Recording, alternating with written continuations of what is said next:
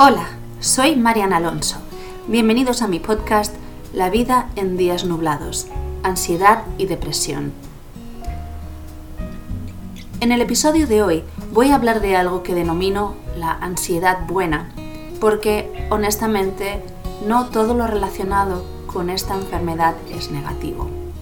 Pero antes de hablar de esta ansiedad, de la ansiedad buena, quiero contaros algunos datos muy interesantes.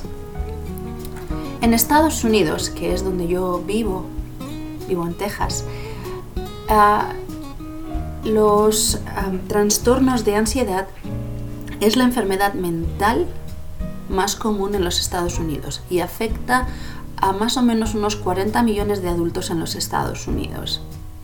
Si nos ponemos a pensar en España, hay como 45 o 47 millones de personas, por lo tanto sería toda la población española en cantidad.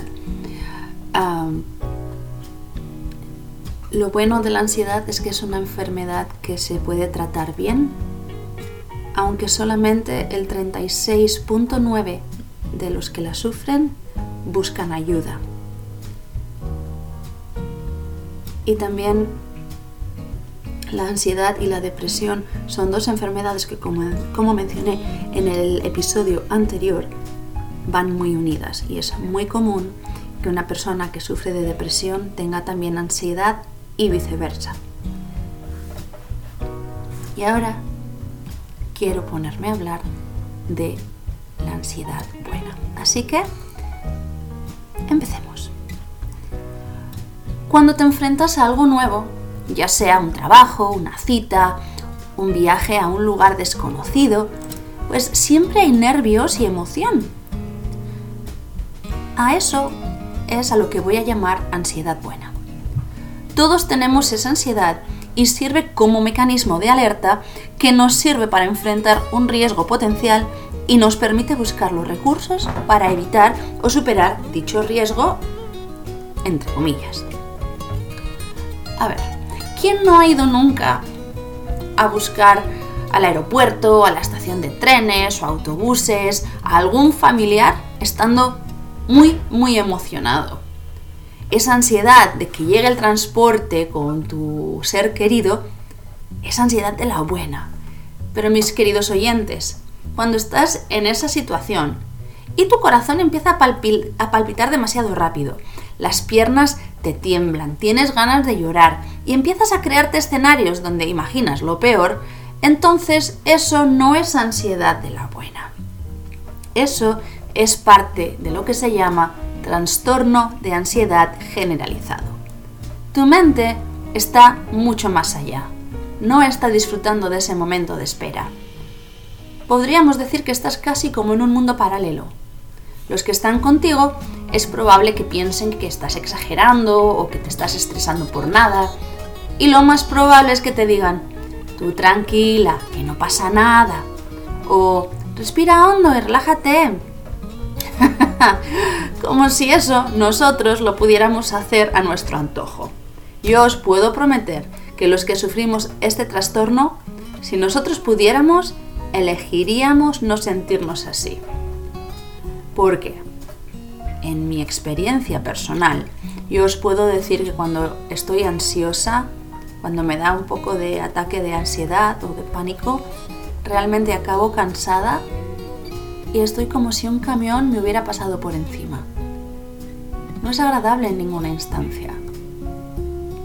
Pero volviendo al tema de la ansiedad buena, esto es una señal de alerta de baja intensidad, poco prolongada, es decir, que dura poco, que se da en toda la gente. No es algo patológico. En otras palabras, la ansiedad normal o buena no es una enfermedad. La ansiedad se vuelve un problema cuando dificulta el desarrollo del día a día. Algunos ejemplos de esta ansiedad normal son, por ejemplo, miedo a las alturas, miedo a cruzar la calle llena de coches, meter los dedos en un enchufe, a miedo a las a las arañas, por ejemplo. ¿no? La ansiedad buena sí nos sirve para solucionar o evitar el problema de manera eficaz y permanente. Yo me atrevo a decir que a pesar de sufrir ansiedad de la mala, cuando digo de la mala me refiero a el trastorno de ansiedad generalizado, también disfruto de momentos de ansiedad normal. Por ejemplo, recuerdo lo nerviosa que estaba el día que conocí al que ahora es mi esposo. Yo estaba, de verdad que me subía por las paredes, pero era una ansiedad que no me impidió hacer lo que yo tenía que hacer, que era prepararme, ir hasta donde habíamos quedado, tener una conversación cara a cara. Otro ejemplo es cada vez que comienza un nuevo semestre y tengo que conocer a estudiantes nuevos. Pues se me pone un nudo en el estómago que a veces hasta me hace ir al baño más a menudo, pero es algo bueno.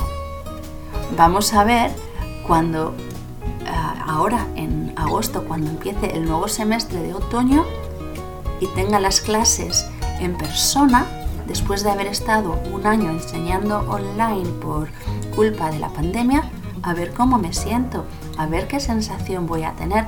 Sé que voy a tener que tener mucho cuidado para que eh, no me dé ansiedad de la mala. Voy a intentar canalizar todos mis sentimientos para que sean unos sentimientos de emoción para poder hacer mi trabajo bien en esa situación.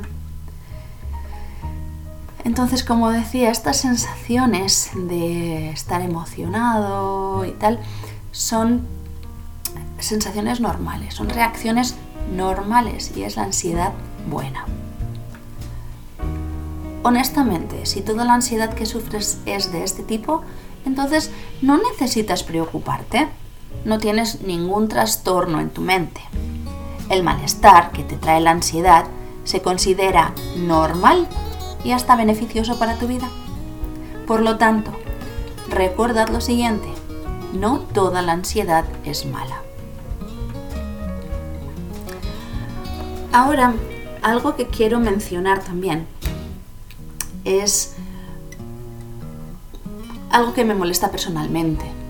Y esto es cuando alguien usa el término ansiedad así porque sí. Es muy fácil utilizar el término ansiedad, ¿no? Como, ah, es que estoy muy ansioso, me ha dado ansiedad porque no sé, es que ir a comprar al supermercado me da ansiedad o es que, no sé, ese tipo de vocabulario que se sobreutiliza, ¿no? Mucha gente no se da cuenta de que hay muchos individuos que sufren de este trastorno y no se debe tomar a la ligera. Si por ejemplo tienes un examen mañana, lo más probable es que el examen te ponga nervioso, estrese, pero no te da ansiedad. Son sensaciones similares, pero no iguales. Tal vez es porque yo tengo este trastorno, trato de evitarlo. Trato de evitar utilizar el término a no ser que me refiera a ansiedad de la mala y de verdad. Es probable, por ejemplo, que si tú dices que estás ansioso por algo a alguien que tiene ansiedad, esta última se ponga de verdad más ansiosa que tú pensando en lo mal que lo debes estar pasando por ese examen. Por eso me gustaría dar un consejo a todos mis oyentes.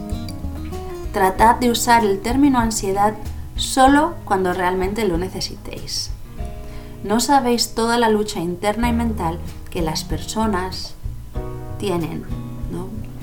Tal vez eh, si tenéis un esposo, un novio, un amigo que sufre de ansiedad, deberíais tener mucho cuidado con lo que decís. A mí me ha pasado, a mí me ha pasado que he tenido conocidos que me han dicho que estaban muy ansiosos o que estaban teniendo ansiedad.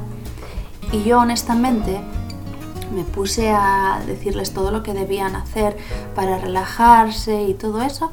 Y al final me dijeron, no, realmente no, no es ese tipo de ansiedad, solamente que estoy un poco nervioso. Yo entiendo, yo entiendo que todos podemos ponernos nerviosos, pero la ansiedad realmente es una enfermedad.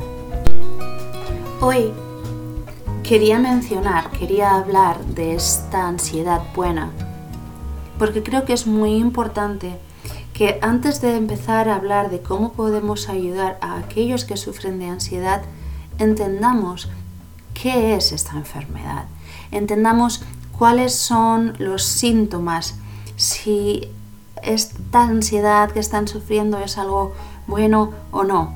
Por lo tanto, los primeros episodios de mi podcast van a ser educativos en el sentido de que voy a explicar lo que es la ansiedad buena, la ansiedad mala y los síntomas físicos que acarrea tener un ataque de ansiedad o de pánico y también lo que son las diferencias de ansiedad, ah, perdón, de ataque de pánico y ataque de ansiedad que aunque sean muy similares no son lo mismo. Por lo tanto, os agradezco mucho que estéis escuchando esto porque sé que si seguís escuchando y tenéis en cuenta los consejos que os pueda dar, creo que puede ayudaros a tener una mejor relación y comprender mejor a las personas que sufren de ansiedad en vuestro entorno. Muchas gracias por estar ahí. Para mí significa mucho que me estéis escuchando. Gracias y que tengáis un muy bonito día.